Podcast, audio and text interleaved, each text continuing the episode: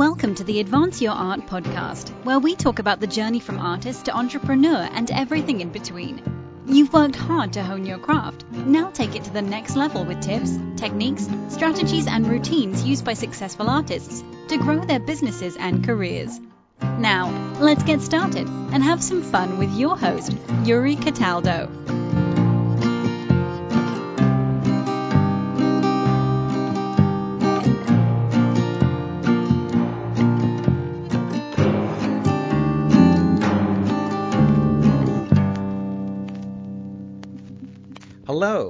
Welcome to another episode of Advance Your Art with Yuri Cataldo.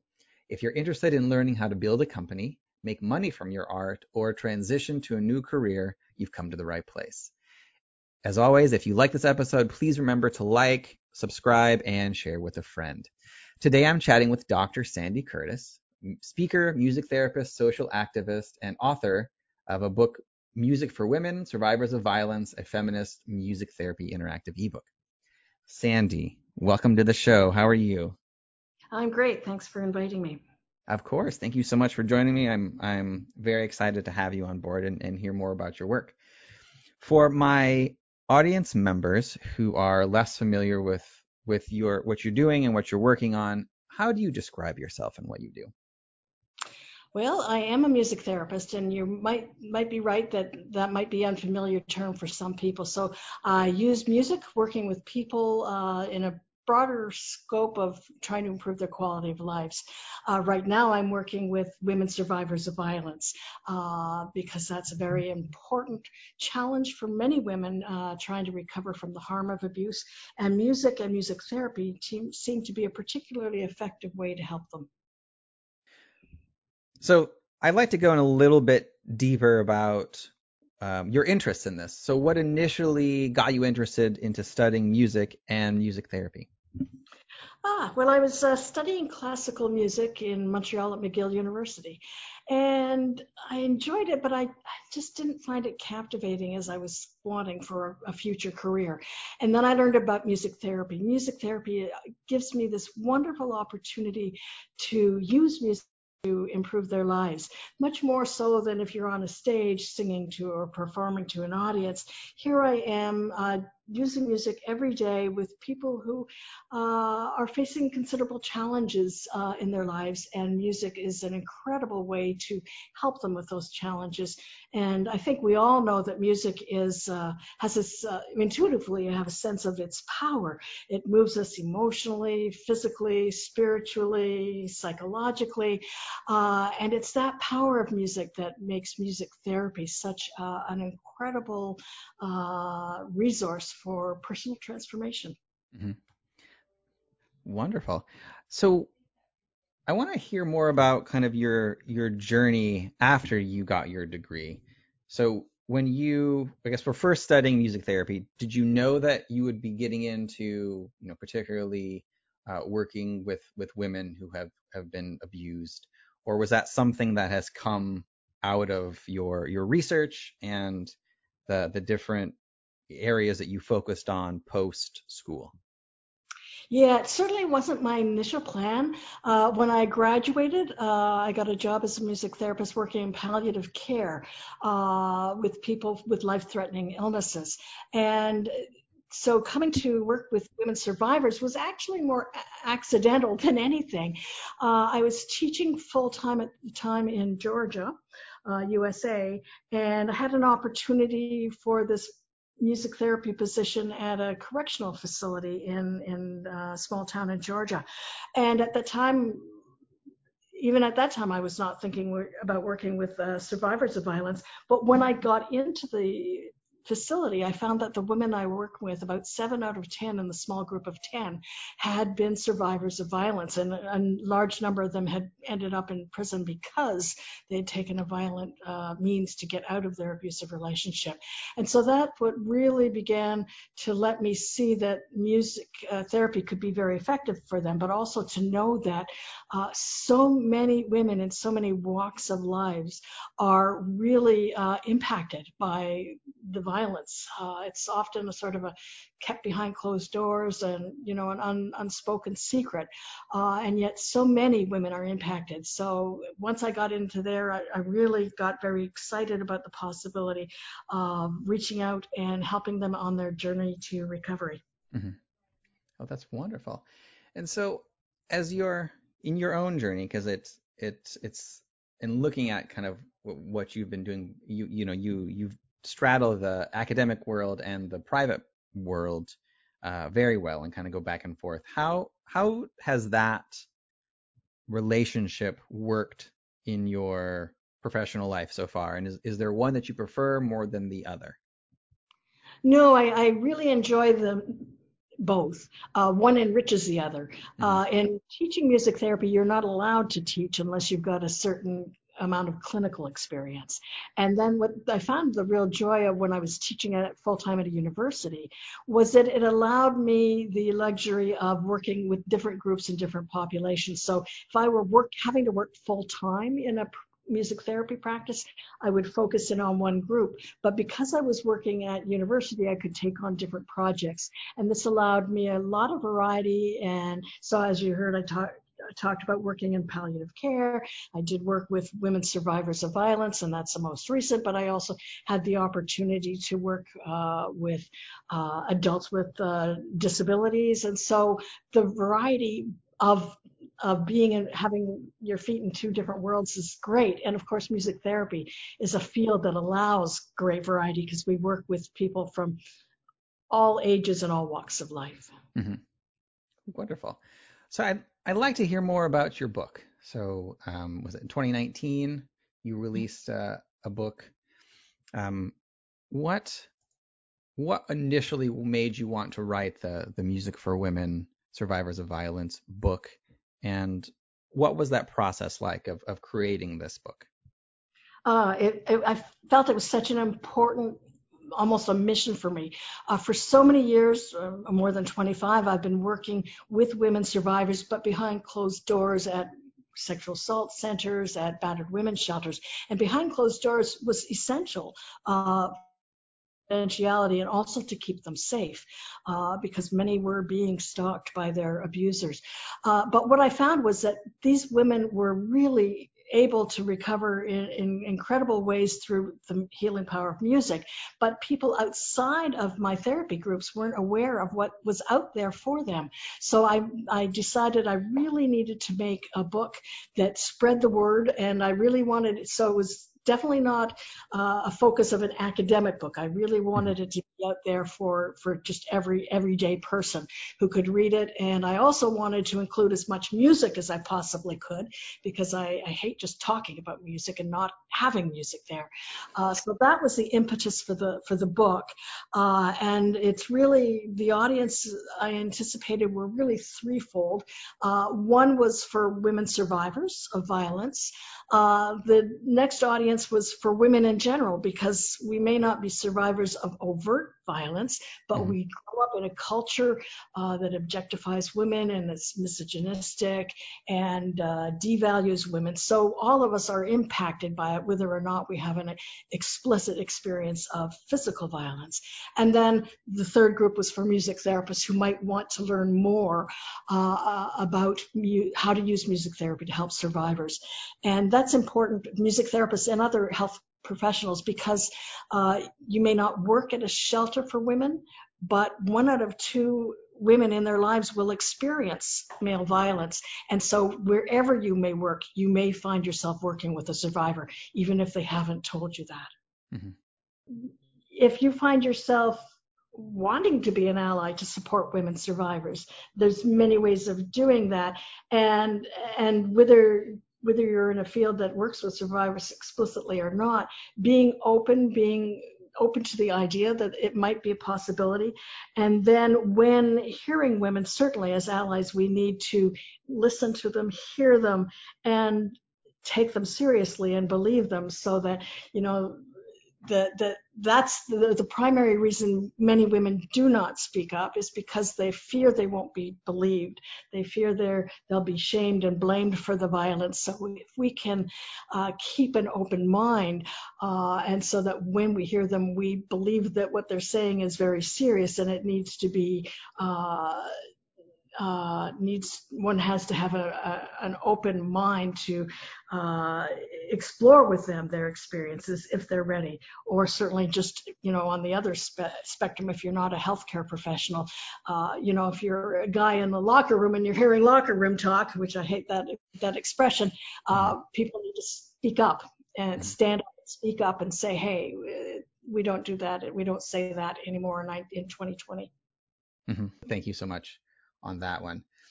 Um, another project I see that you've worked on is uh, call, uh, something called Beyond Me Too. Could you tell me more about that project? Yeah, and that that's also very near and dear to my heart. Uh, it's again part of my uh, role as not only a music therapist but as a social activist. That uh, understanding that what I do behind closed doors with women survivors is important, but alone it's insufficient, that we need to actually change the world. We need to actually work to eliminate violence against women. So the Beyond Me Too project was uh, a way again to get word out to the public. So I created a film uh, and that was working with university music therapy students uh, using music, uh, writing music, performing music, and recording it to get out to the world their experiences of male violence against women. And then the project, the ultimate purpose was to make the the film free of charge and available online, open access to anybody who wants it. So it can be shown or watched for personal viewing, but it can be shown in classrooms for educational purposes or at, uh, you know, professional organizations. Uh, so the purpose again was to show how the, the, the serious and pervasive the nature of violence against women is, uh, and to show how music can be an empower an important tool for not only empowering women but for bringing about change. We look a lot at the music. You probably see it in pop music. There's a lot of stuff out there that is uh, negative towards women, that objectify them, use them uh, eye candy in various pop music videos. But as much as music can be used in that negative way, it can be used in a subversive way to challenge the status quo. Uh, and so the music that I used in that workshop, as well as uh, the the film, and as well as my my book as well, is music of women, strong women singer songwriters who are giving their take on uh, life, on experiences growing up in this world. Some of it's about their experiences of male violence, but some of it's what it means to be a man or a woman, what it means to be in love, what are our relationships, uh, what is empowerment, personal and political, uh, and you know maybe just a good old kick-ass feminist anthem there included in the bunch. Uh, so that was sort of the nature of my thinking and the project, and then the ultimately ultimate goal of making it available, open access to anywhere, anywhere, anyone, anywhere in the world. Oh, great! Thank you. What are some of your favorite songs with mm. that? Oh, I have so many that I love, and of course, there's more. Since I I have about 200 in my book, yeah. and I say, wow, 200 and like oh i've only got 200 and then since i released the book there's been such great music that's come out since then. So my most recent one that i've been listening is to the chicks uh, march march mm-hmm. uh, which is i think a great one. But there's some uh, classics. There's uh, lady gaga's till till it happens to you. Uh, there's um, some fabulous ones. There's it's just really incredible how much music is out there. Mm-hmm. Uh, and and for different styles because of course each what works for me is maybe not the same music as for others. Uh, so I, I, do listen to a lot of pop. When I was working with women survivors in Georgia, uh, that group R&B was their pop choice. so I, I learned a little bit more. Uh, so it's really there's some fabulous music out there. Uh, and I'm trying to think. There's been some great protest songs that have been used in, in the in the most recent marches as well, uh, and some big names and some smaller names. Uh, MILCK, who wrote her own song, um, "Quiet," I can't keep quiet, which is uh, not as big a big a named song, but still a powerful song and became the really the anthem for the women's marches a few years ago. Yeah, wonderful. So I'm I'm curious about your and how your relationship with with the term fear and how you work with your groups. Um, so normally I ask a lot of my podcast listeners about just fear of when I mean fear, it's like starting a new project or the apprehension. And I it's I have a pretty strong indication that fear is something that means something different to you and your group. The idea of fear, how do you think about it and approach it, both yourself and with the the groups you work with? Yeah, and my experience of fear and the women that I work with, their experience is different. Uh, their experience, of first and foremost, of course, is a real, genuine fear uh, of physical violence and, and even death. Women who are in abusive relationships, uh, when they leave, they're at greater risk of being murdered than at any other time. So they have a real physical fear, and then they have, of course, uh, experiences of incredible abuse. Uh, but they also have uh, emotional fear because that sort of underpins the physical violence is the psychological violence that the abuser uses to tell them that they deserved it, they asked for it, they they don't they're not worthy of anymore. So they have a fear of, you know, getting out and, and getting help. Uh, and they also have a fear of how can they overcome uh, such incredible trauma.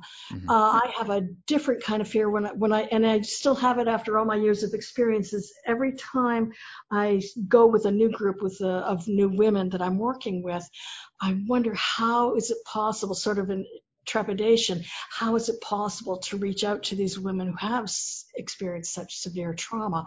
And then luckily for me that I know I'm not there alone. It's the music and that usually when I put out a song or when they choose a music and we listen to it together, then that relieves that that pressure it's like oh yes i don't have to worry about reaching out to them the music reaches out and opens the door for them and then together with with the women we carry on in a, in a journey uh, music music to overcome the fears of their lives and their fear of uh, of how they can move on.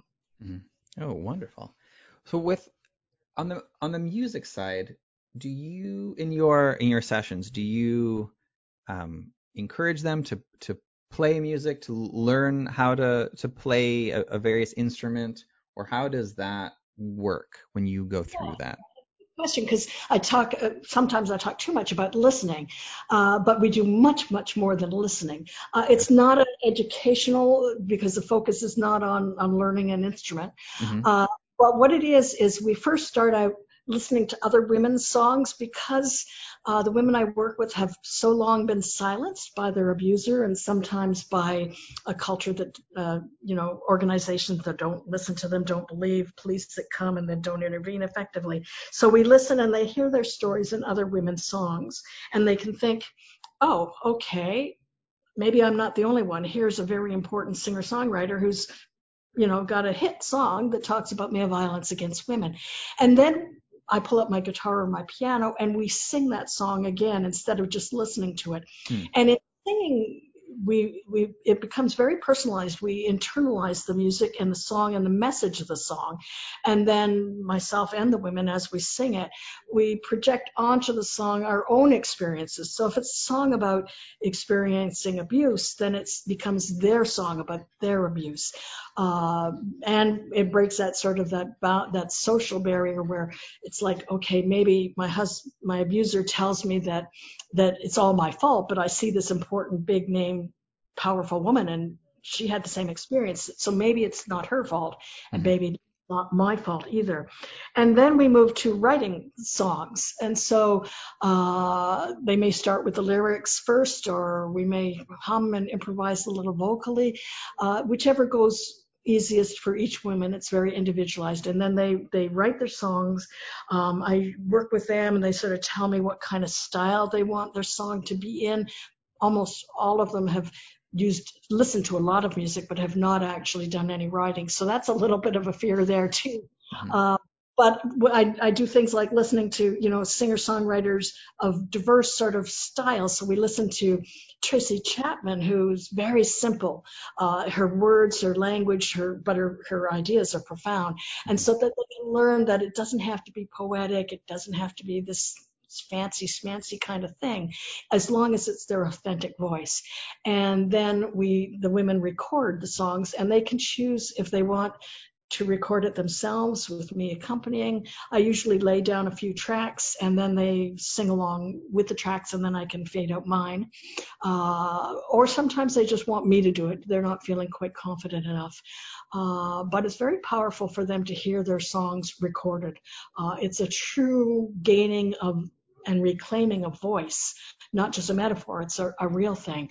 So there's lots of diverse things. And we also do some relaxation because you can imagine the stress for them is very uh, challenging. So we do some music centered relaxation as well. So, really, a large variety of different music making experiences, very much individualized. So, what works for this particular woman? Uh, and then I move to the next woman in the group, and what works for her might be very different. Mm-hmm. Good to know with your so with the the work that you've been doing um, what types of resources are available out there um, for for women who are looking to either find um, you know a, a, program such as yours or ones that are seeking help what are some places do, that you recommend they start with and and uh, mm-hmm. look for yeah, and uh, there there aren't even enough uh, shelters in, in, in the U.S. or even in Canada for the greatest need. Uh, but at, and not every shelter has a music therapist, but there are some shelters, some women's centers that do have music therapists. Mm-hmm. Uh, so that would be a great way.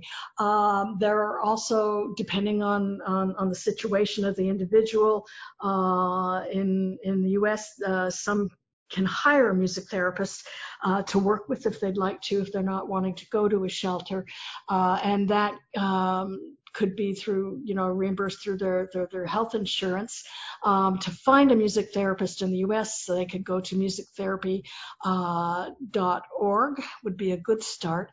Uh, some people might not yet be ready uh, to go to a shelter or go to a women's center. Uh, and that was one of the reasons I wrote my book. So they might start there first uh, and see what they can gain out of that book and see where they want to take it.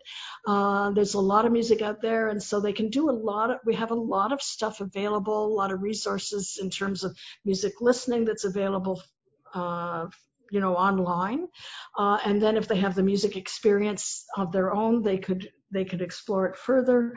Uh, but if they really want to delve deeper and if they really uh, want the support, maybe they don't have a background in music making, then uh, I would suggest uh, getting uh, a music therapist for some support.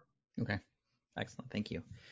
So, with everything that you have um, worked on and experienced over these few years, what would you say has been the best advice that you have ever received? in everything. Yeah. Uh, uh, hmm. I would say don't underestimate the power of music. Uh, and it's funny, you know, the, I know how powerful it is, but sometimes you forget it. Uh, and so, and sometimes as a music therapist, uh, I'm looking at music for the women I'm working with rather than myself. Every single person can really uh, access and tap into this power of music, uh, and it can incredibly rich enrich our lives. Mm-hmm. Wonderful, wonderful. Again, thank you, Sandy, uh, for joining me today. I really appreciate it. If the listeners would like to buy your book or hear more about what you're working on, where is the best place they can go to do that? That would be at my website, both for information about my book and also about information about all the free materials that are available with the Beyond Me Too project. And that is sandycurtis.com. Wonderful. And I will put all of the links in the show notes. Uh, again, thank you so much for joining me. I really appreciate it. Oh, my pleasure. Thank you for listening to another episode of the Advance Your Art podcast. If you like this episode, please go into iTunes and give us a five star rating. And while you're there, hit the subscribe button so that every single time I release a new episode, it will go directly to you without even thinking about it. If you're interested in hearing older episodes, please go to advanceyourart.com where you can find the catalog of everything I've done so far, as well as contact information and projects I'm working on. Thank you again, and have a great day.